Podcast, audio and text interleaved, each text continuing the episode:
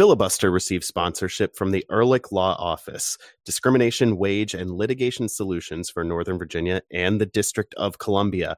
They want you to know that your rights matter. You deserve to be free from harassment and you deserve to work. They cover workplace discrimination and wage theft, non competition and non solicitation litigation, civil rights, takings and disability, and a lot more. For a free consultation, go to ehrlichlawoffice.com slash filibuster.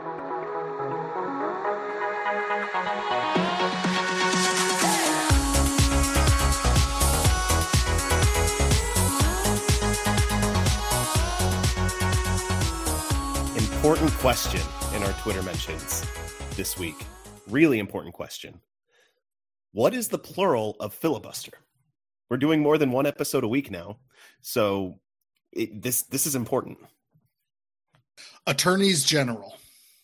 Yeah, uh, uh, our friend uh, Tim Ostlin Foss uh, asked this question uh, in reference last week to the fact that we're doing we're back to our regular season schedule. Um, and his question was just, is it not Phyllis Buster for multiples? Um, and I said that if if this comes up on the show, and now it has, we're going to be sidetracked for a week. So sorry Welcome to, to this week's show, everyone. The whole show is only about whether it's filibusters or Phyllis Buster or some other option. I think the only way to settle this, Jason, is with a binding Twitter poll. Yeah, yeah, I- I feel like it has to be. uh I know. I, I my my guess would be I think we need a concurrent resolution. But we're So I think I think it has to be concurrent Ben. between uh, our vote and the Twitter poll. Oh, that's fair. We get a say, is what you're saying, Yes. and not just by voting ourselves in the Twitter poll. Right. No, no, no. We get we get a we get equ- it's our podcast. We get equal weight to what the Twitter poll is, but the Twitter poll gets equal weight to what we say. So, uh, do we want to say what we say or save it for next week? I mean, we might as well we might as well put our cases out there since people are going to have to vote. This is your chance to influence Fingers, electorate. thumbs on the scale. Yeah, exactly. Phyllis Bus Phyllis Buster. I agree. I, I, I can't argue against Phyllis Buster. I, I, I cannot. I, I don't know that I want it to be Phyllis Buster, but I cannot for the life of me argue against it. Uh, I'm trying to think of an other um, rather than filibusters or Phyllis Buster. Um, and I don't really have a good other because we only just started talking about this and I have not thought about it at all. Um, so I, I guess I, I want to keep the door open. If someone's got an, an other candidate that uh, is is a quality one, maybe reply to the poll. Filibusti- Filibustinos. I mean, a, a good one is the important Filibustopodes. uh, we're we're getting further and further, I think, from from the core of of what multiple episodes of filibuster should be. These are progressively less, I feel like, related. Um, but also these might be as good of a sol- uh, of Fil- an Filaroni pizzas. Right. See, see, this is uh, because then you could also ask, well, well shouldn't it be Filaroni's pizza? Um, no, that's and- and- Filaroni is my uncle. we're we're gonna we're gonna end up in an infinite loop very fast i think um uh, because because of the way we can just move the s to the other word over and over again or the other syllable uh and trap ourselves What about forever. this? What about this? Cilaroni's pizza. You have the S at the beginning. I feel Uh, like I I feel like- we've lost all connection. And yes i It feel like we're it wrong. completely completely out of our own uh, solar system and in uh, interstellar space Hey, hey, welcome in. Uh, this is the first of two Phyllis Buster podcast episodes this weekend. There's too many possible plurals in there. I completely got myself messed up. Uh, I am Adam Taylor. They are Jason Anderson and Benjamin Bromley. We are all from blackandredunited.com where we talk about DC United. And this week we are talking about a 3 0 win, DC United over Charlotte FC to open the 2022 slate. Later in the week, we will have Laurel Pfahler from Queen City Press on to help us preview the uh, the upcoming game, DC United at FC Cincinnati this Saturday, 6 p.m. Watch it on NBC Sports Washington Plus, Telexitos, DCUnited.com, ESPN Plus, and we have new things to add to this ever lengthening list. 104.7 Wonk FM and the iHeartRadio app are also available, which is pretty cool because I'm pro radio broadcasts. Um, and I, I, think, I assume this podcast in general is pro radio broadcast. Uh, before we talk about anything else, though, Ben, what are you drinking? Gin and tonic. That's all. That's a tweet. Top shelf lime juice? No, uh, lime juice from bottle. Uh, um, and rail gin rail from, lime juice. Yeah. Yes, rail lime juice and gin from uh, Bombay Sapphire. Good old fashioned and and, and, and and tonic from Food Lion. Sure, tonic. Okay. Yeah, most tonic is tonic. Yeah, wait, exactly. wait, you still have Food Lion? Yes. Oh wow. Yeah, Food Lion. Or Virginia, as, or Kentucky. as or as we call it, food dog, because the lion looks like a dog. You do yeah, not agree not... with their heraldry. I mean, the, I their lion looks like a dog, so it's food dog. Yeah, it look, does look a bit like a dog. Jason, what are you drinking? Uh, I have some uh, Sagamore Spirit rye whiskey uh, on the rocks. Nice. So keeping it real simple uh, because I didn't really realize what time it was, and I got in the shower at like eight, and then got out and was like, "Hmm, I don't really have a lot of time to do very much other than pour something into a glass and get on the get on the podcast." So I did that. Great uh, story. Uh, I've also I've also got whiskey I poured in a glass immediately before we sat down to record this. I've got uh, Four Roses small batch. Nice, that's a good which one. Which is a good one. Uh, I've got it neat. Uh, it's a it's a nice way to go. I think. On to the soccer. The performance wasn't comprehensive, but the result thankfully was. 3 nothing good guys on Buzzard Point on the back of a first half brace from Michael Estrada and a second half capper from Ola Kamara that he, he technically gets credit for. It's right that he gets credit for it, but he technically scored that goal. Uh, it's a win. And because it's a win, I want to start off with the positive. I have a feeling there's going to be some constructive criticism of of the team's performance. I want to start on the positive, and that is your MLS Team of the Week goalkeeper, Bill Hamid, who pitched a shutout, had some good saves in there. Wasn't called on too much, but, you know, did the job that had to be done. I mean, yeah, I mean, uh, he was good. He was fine. I mean, sometimes uh, when you look at the team of the week, sometimes it's just like at a position, there's just like a bunch of like yeah, that was fine. Maybe there's not someone who's like really excellent at a position uh, this week. And Bill Hamid's always great, and he did a fine job. And so, yeah, like you said, he wasn't called on that much. So I wouldn't say he like stood on his head or anything to use a terrible uh, Britishism. Um, but he was solid. He got himself well into the beginning of the season, and yeah, he did Bill Hamid things. Yeah, I mean the the only real you know dangerous chance that got past him is that Yordy Reyna shot off the post when it's already three nothing. Um, and even then, if, if Hamid's a little slower off his line, then maybe Reyna takes a slightly better shot and tucks that one away. Um, yeah, he, he had those two shots or two angled saves at the at the uh, post um, early in the second half. I want to say both of them. Mm-hmm. Um, both pretty sharp saves, but nothing nothing out of Hamid's top drawer by any stretch because ultimately Charlotte didn't really create very much in this game. Um, their expected goals got up to 1.1 in the end, which is uh, maybe higher than I would like, um, which is maybe getting into what Adam already intimated. Um, but um, yeah, you know, Hamid did the job. Uh, he was solid enough, and and you know, there weren't that many. There were a lot of goalkeeping performances around the league this week that were like, yeah, that's about right. Um, and the fact that he kept a shutout in a game that was less of uh, obliteration of one team uh, probably helped. Um, so yeah, you know, good on him. Uh, good for him to get that recognition early. That we've often found that DC players that have a, a pretty solid game in a position where no one else really does anything, they often get forgotten. So that's nice. Well, that's a positive, right? Yeah, for sure. I thought Hamid was good with his feet in this game too. He had a he was spraying some long passes to people's feet that uh, in years past he doesn't always connect on. So that that was nice. Yeah. I'd like to see him his, keep, uh, keep doing that. Uh, passing percentage, uh, passing accuracy percentage was a ninety point nine percent. So the short passes were accurate, the long passes were accurate. that's pretty good if you're trying to keep control of a game and not necessarily have it turn into 50-50s at midfield then this is one one thing you can do and he did that job pretty well.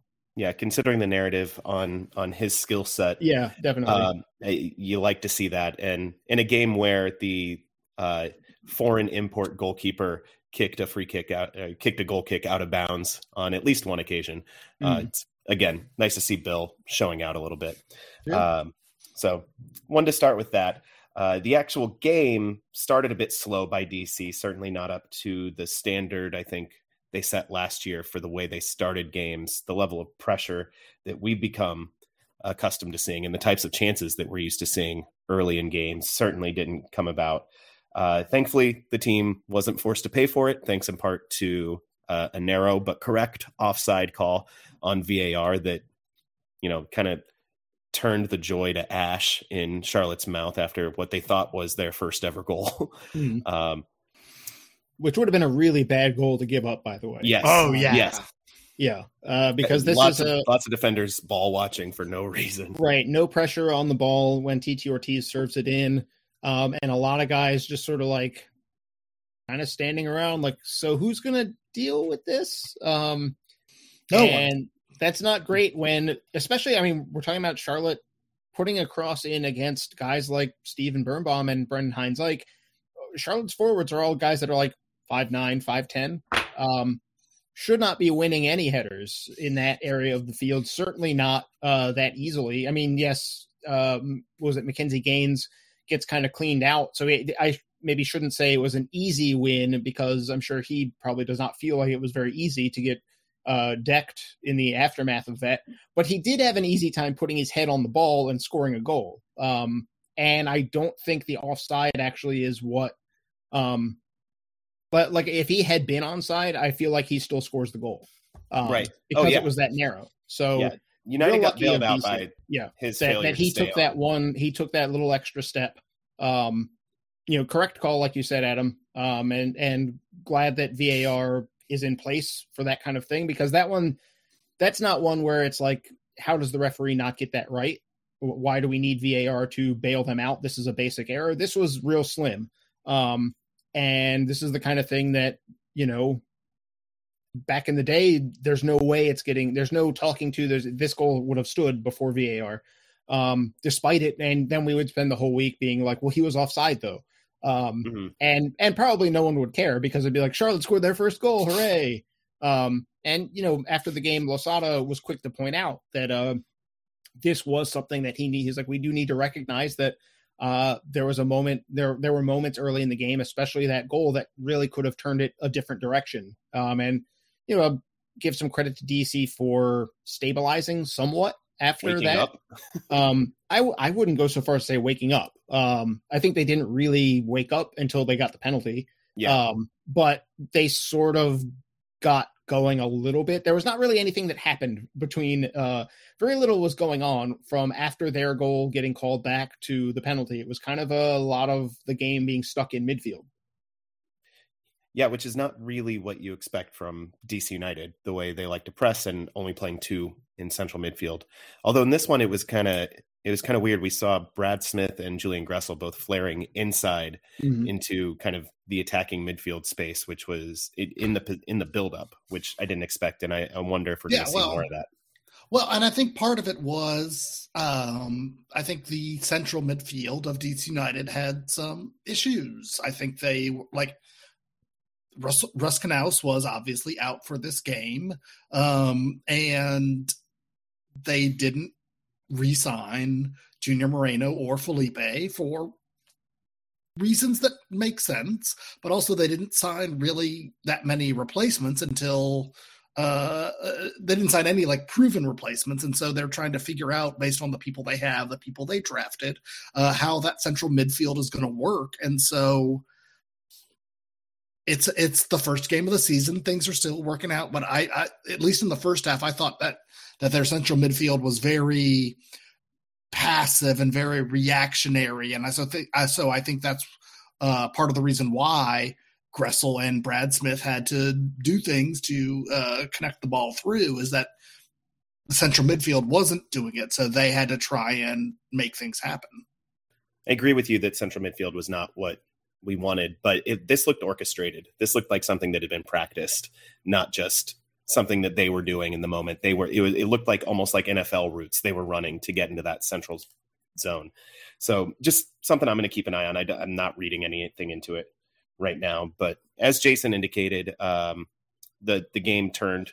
I think it's fair to say when Griffin Yow won a penalty in the 34th minute. Can I interrupt with just just something that I've just noticed from our the, the data that's available? Um, just to sort of underline the central midfield situation that is something that we're going to have to keep an eye on. Um, Moses Nyeman finished the game or finished his portion of the game anyway with three defensive uh, actions recorded. Um, That's not very many. Entire, no. While Drew Skundrich was on uh, 16. Oh, um, wow. So Drew Skundrich was extremely busy uh, in terms of defensive actions and not not that deep either, which is good. It's a lot of it was in DC's half, but I think five of them are well into Charlotte's half, so that's that's a plus. But it can't be that unbalanced. It has to be right. a more equal distribution there. Especially the reporting from Steve Goff was that Canouse's injury is a groin injury. Groin injuries do not usually. It's not usually a one week thing. Um, yeah, no, that like I would I would assume that like April would be the earliest we see Canouse back. Hopefully early. I don't know April, about that. But... That that might be that's on the longer end. Um, but I would say at least these next two games. Um, yeah, I, I would not count on seeing him against Cincinnati and um Chicago. Uh, when we well, we'll get into Cincinnati. Yeah, hopefully yes. we don't need Canouse for Cincinnati. yeah, yeah. Um, well, since we're talking about central midfield, I do want to shout out a debutant in this game. Uh, super draft pick rookie Sofiane Djeffal got in for Nyeman in the, the second half, mm-hmm. came in and uh, looked pretty good, I thought. Yeah. Yeah, I thought um, I thought he was really solid. I thought like if if if if he and Nyeman are uh, battling for the same spot on the lineup, I think it's it, like at least what we see in the game. Obviously, we don't see training, but it like it could be a toss up. It could be closer than uh, what folks thought before this season started. Um, Nyeman's going to have to step up and claim that spot and and and battle to fall away uh, if he wants to keep that spot. Yeah, to go even further, Steve Goff tweeted when he he broke the news that Djeffal had gotten his visa and would be in the lineup. He said that Djeffal probably would have started this game had they had the team been certain about his visa coming through. Um, mm-hmm. but in, because they weren't, he trained with the second unit right. and and wasn't ready to start. So he, I think he's definitely a candidate to start against Cincinnati. Sure. I would assume that he and Nyeman are in competition for the same spot in midfield or the same role in midfield. But seeing well, Djeffal mix it up a little bit and range a little right. bit, I'm curious whether he could step in for Skundrich. Well, and whether we I mean, want that. If well, the, the thing I would say is if we're basing it only on this game, then the answer would be no. You if you're basing it purely on one game only, you right. would have to say that the move would be Nyeman uh, giving way. Um, I don't Just think because of those defensive actions, right? Like I, I, don't think Nyeman had a bad game by any stretch, but he wasn't involved sure. enough. Um, and Djeffal ended up with more defensive actions in his uh, what half hour, um, give or take um, right. 25 minutes. Um, yeah. So yeah, he he was more active on that side of the ball. He also he only misplaced one pass while he was in.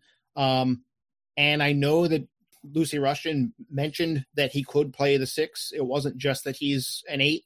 Um, so yeah, um, I mean, I think the club is definitely ready to trust Nyeman, and they're not going to just pull the trigger off of one game. Yeah, yeah, yeah. Um, but it is it is worth watching that Djeffal was able to perform the way he did, that Skundrich was able to be as active as he as he was. Because now with Canouse out injured, um, Skundrich kind of is kind of a lock to start this next game because of the fact that they don't have anyone else that's going to be producing 16 defensive actions. Um, right. that, that, was my point about that was my point about Djeffal. Yeah.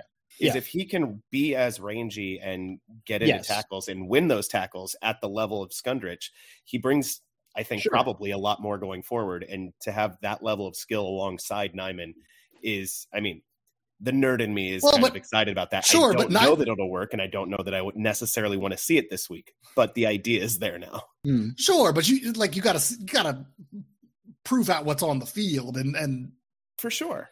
Ny- Nyeman had like I want him to prove it out, but uh, like when you're maybe Cincinnati is a good way to like uh, uh, uh, mix things up. You don't have to. Uh, I, I'm I'm talking real crap about Cincinnati right now. You don't. I was about to say you don't necessarily have to have your best look at the start against Cincinnati, Um, well, I mean, that is it's possible that, but you need, but you need, but you do need to like smash and grab those three points against Cincinnati immediately. But, but you know that means that DC might take a different approach against Cincinnati, who play a very different style of soccer Yeah. from uh, you know, as Losada said after the game, Ramirez is committed to the the positional style. Um, and that matchup was actually kind of interesting to watch. DC try and press a team that is trying to manipulate is is being this kind of the the modern version of like who what kind of team is using the ball to manipulate the other team and using um their movements and in concert. You know this is something that austin just did to cincinnati. This is josh wolff's style of play as well um if you watch the premier league you've seen man city. This is what everyone's trying to be man city. This is what they're trying to do. Um so that aspect of it um you know maybe dc goes on the road and says let's let's play with two up front and three in central midfield and then then Djeffal's probably starting. Um and then it becomes you know is it is it Estra- is is a Flores moving up front with Estrada? We're about to talk about Estrada. I would say that maybe Estrada is not exactly starting next week, despite the two goals, which is uh, an interesting situation to be in.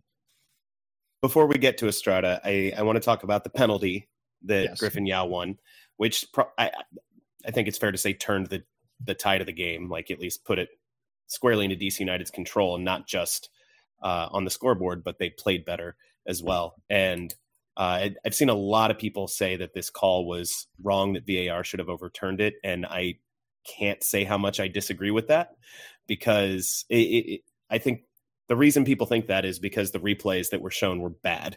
They were the wrong angles to show on this. And and my seat was basically opposite from the camera, staring right at where it happened. And it wasn't his it wasn't Fuchs was it Fuchs?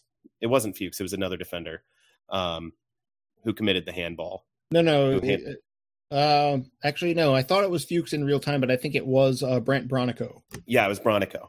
Yeah, it was Um, Bronico, his- yeah. his left arm was tucked in and he turns it and but his right arm is you know his elbow is tucked in but his forearm is sticking out and the ball bounces off his forearm it basically hits his wrist uh, and i like i could see it clear as day from my seat and the replay his forearm is hidden so it looks like it bounces off his left upper arm or his chest Right. but if you if you run it frame by frame you see the ball kind of disappear for one frame behind his shoulder and it's clear that it's hitting something on the other side. So I think the handball call was correct. And the reason it wasn't VAR is because it was obviously correct when you replay it from the correct angle, which the broadcast apparently did not.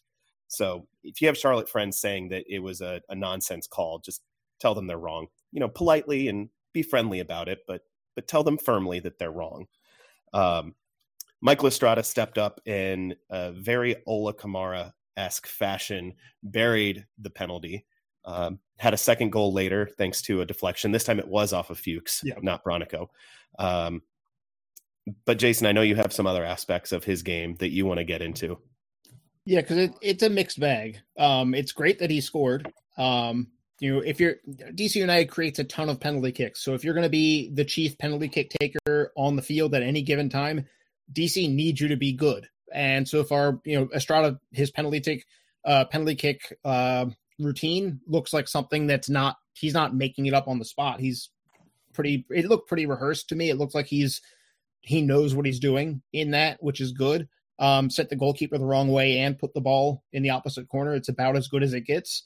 Um, that part is is uh, a big plus. The fact that he had that, um, you know, the confidence on his second goal uh, to shoot it with enough power that that deflection doesn't take it away from goal, but it just it can carries on and stays on frame. Uh, that stuff's really good, and you want to see him if he's going to get a chance converting it.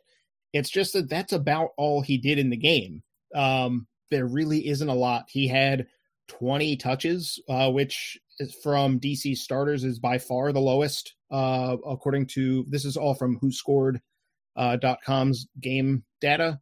Um, he only completed 42, 43% of his passes, and that's because he only took he only attempted seven. So it's three out of seven.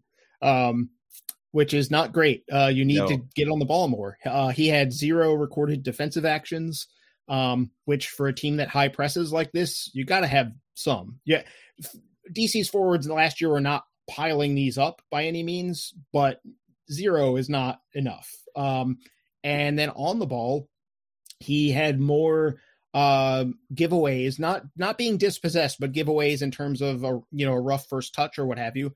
Uh, more of those, he had six, which is more than anyone on either team had in the game. Uh, so, kind of across the board, he was a little absent outside of the goals, which is a classic goal poacher thing to do, which is fine if you're scoring. But if you're not scoring, it's a big problem. Uh, Ola Kamara comes off the bench and actually attempted more passes.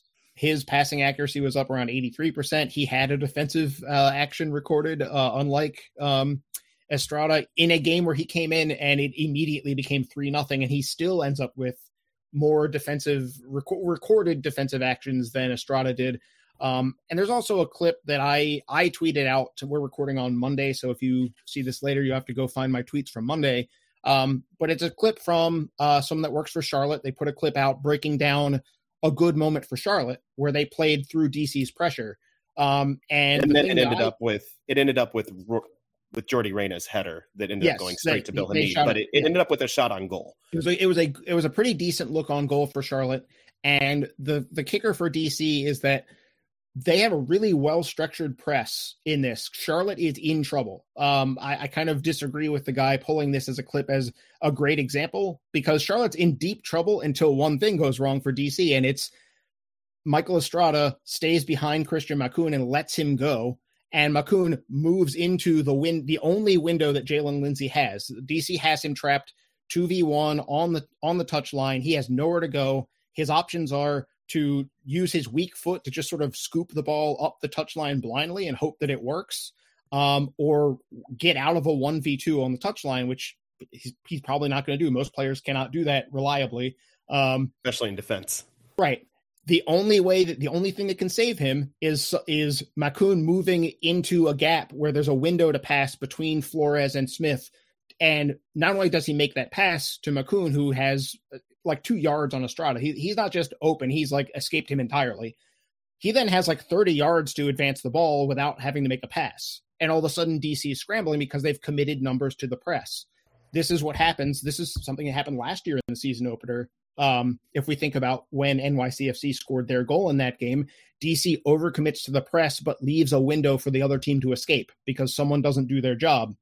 And all of a sudden, they come out the other side and it's acres of space. And this is how Charlotte generates this chance is acres of space. DC's scrambling, it all kind of falls apart because one person doesn't track. If Estrada is awake to this, and he gets he gets subbed out a few minutes later, by the way. Mm-hmm. Um, and I yeah. can't imagine that these things are not completely. These are probably slightly connected things. Um, so yeah, yeah. I mean, just to just to drive the point home for people, like I watched the clip after you tweeted it out, and mm-hmm. it's it's jarring watching Estrada because he there's a pass back to the keeper, and he he leaves Makoun to close down the keeper, which is correct. Right. And then when the keeper passes it out wide, he switches off. He's just like, "All right, yes. I made the defensive sprint. I'm good. I'm done. And the ball goes to Makoun. He he snaps back into it for a minute and runs up. And the Makoun passes the ball wide again and he switches off again. Yes. And that's when Makoun moves into the space and has the 30 yards to move up. And he had two opportunities to get back yeah. into position and just didn't. I don't know if he was fatigued because he wasn't there for the whole it might be. preseason. He didn't have the off-season workout regime that that everyone else did. Um Losada did mention and, along those lines after the game that that they do they do view him as needing a little more fitness work to catch up because at Toluca he wasn't playing, and you yeah. play one, you know, you play for Ecuador for a couple of games, and then you go back to Toluca, and you're not doing anything that's not really going to get you to a uh, maximum overdrive fitness level. Yeah, right. I think that's fair. Um, I, I, I don't want to you know condemn Estrada or anything, but it was a, it was a jarring moment to watch yeah. the, the tape on that play, and I think I think and hope he will get better. uh, on on that level of um, both fitness and commitment in those moments. But there there were other players who are returning this year who were completely gassed at the end of the game and trying to make recovery runs and it just their legs just weren't there in the final minutes of the game. So well, later in the game than this was but yeah. you know it's the first game of the year. You can't make don't make any sweeping judgments based on this game. Well, one thing I will throw in, since you, you mentioned that, Adam, is that both Losada and Julian Gressel brought up the point that they felt like one of the keys to them seeing the second half out the way they did was that they were the fitter team, that they were able to have more energy in the tank than Charlotte did, and they were able to lean on that fact. Um, now I don't know how much of that because I, I, do agree that they looked like they had more in their legs than Charlotte. Um, I also don't know how much of that is when you're trying to convince yourself to be a pressing team. It's not just you have to have the fitness; you have to have the belief as well. Um, so how much of that is we we're saying this because we need to believe it. Uh, we need to be, like we if I'm if I'm a coach and I'm asking all of these guys to give so much of of themselves to this style of play, including dietary choices, including sleep habits, including all this extra stuff that's not at the training ground. They all have to believe it, um, and I need them to believe it, or else it's not going to work. Um, so I am kind of curious as to whether it was or how much of this because I think it's both. I don't think it's it's we're not being fed a line here but I do think there's an element of because Adam, you're right. I think they did look fatigued at the end of the game. Um, so I think there is an element of like we we're saying it and we're making it a point of emphasis because it's such a big thing for the the the culture of how this is going to work that it has to be true. We need it to be true. Um, so we're going to want it to be true. Um, well, one and, of the reasons they were so fatigued at the end of the game too is because DC United really did press yes. all the way through the game into second half stock, stoppage time. They were still pressing Charlotte deep into their own half, mm-hmm. and that's more than we saw most of in most games last year, especially down the stretch. United, right. well, yeah, because they were early. They they didn't have the legs to do that. They were gassed. Yeah, exactly. And so I think I think there were a few few different reasons for that. One of them is showing the is Losada showing the team yes you can press for the whole damn game you mm-hmm. have that ability, especially when we're not on short rest. And we're not going to be for most games this year. So we can do that. We can press all the way to the end. And so if we need a goal at the end, we can keep doing it.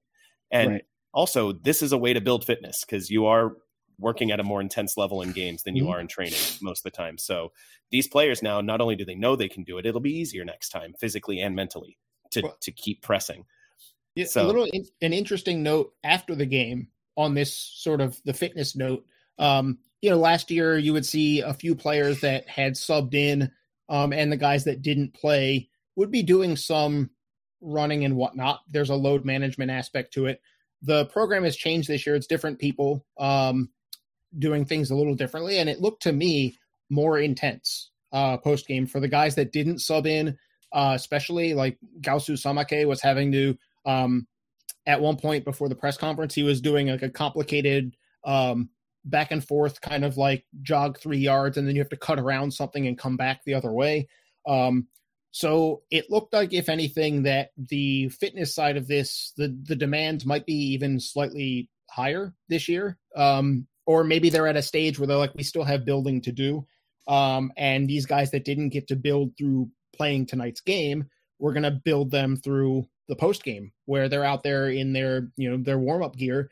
And everyone else is actually at one point um, one of DC's players had to stop doing this because uh, Miguel Angel Ramirez had finished his press conference um, and had re-emerged and was actually trying to make his way to where the bus is for the team and there were still Charlotte fans lingering and so he was like shaking hands and waving to people and whatnot and it was kind of like right up against where DC was trying to do their work so they had to sort of wait for him to finish his walk by.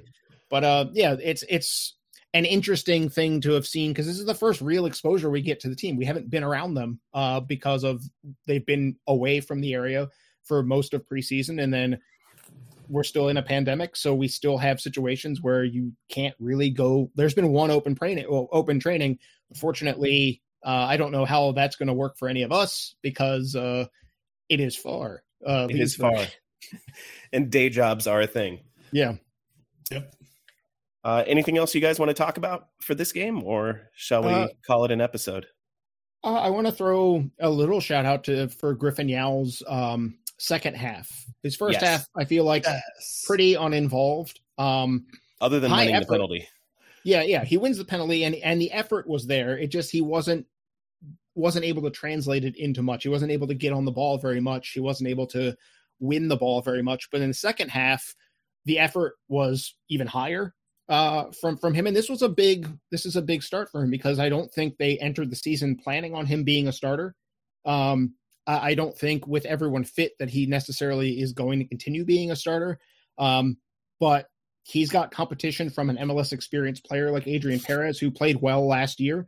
Um, and the fact that they were willing to give him the nod, even with Perez getting a full week to recover from whatever it was that kept him out of the preseason finale, um, and, and make an impact on the game. This is the classic, in a way, it's like the classic Griffin Yow thing that this goes back to something Ben Olsen said, which is that Yow gets involved in a lot of these like scrappy sort of situations that come out well. He scores a lot of deflected goals. He scores a lot of um, goals on rebounds, things like that. And this is um, a deflection. It's not a deflected goal, but it leads to a goal. Um, and it's it's just something that he hasn't. And he, I, I think his most of his second half involved him pouncing on things and just being quicker to a loose ball, basically.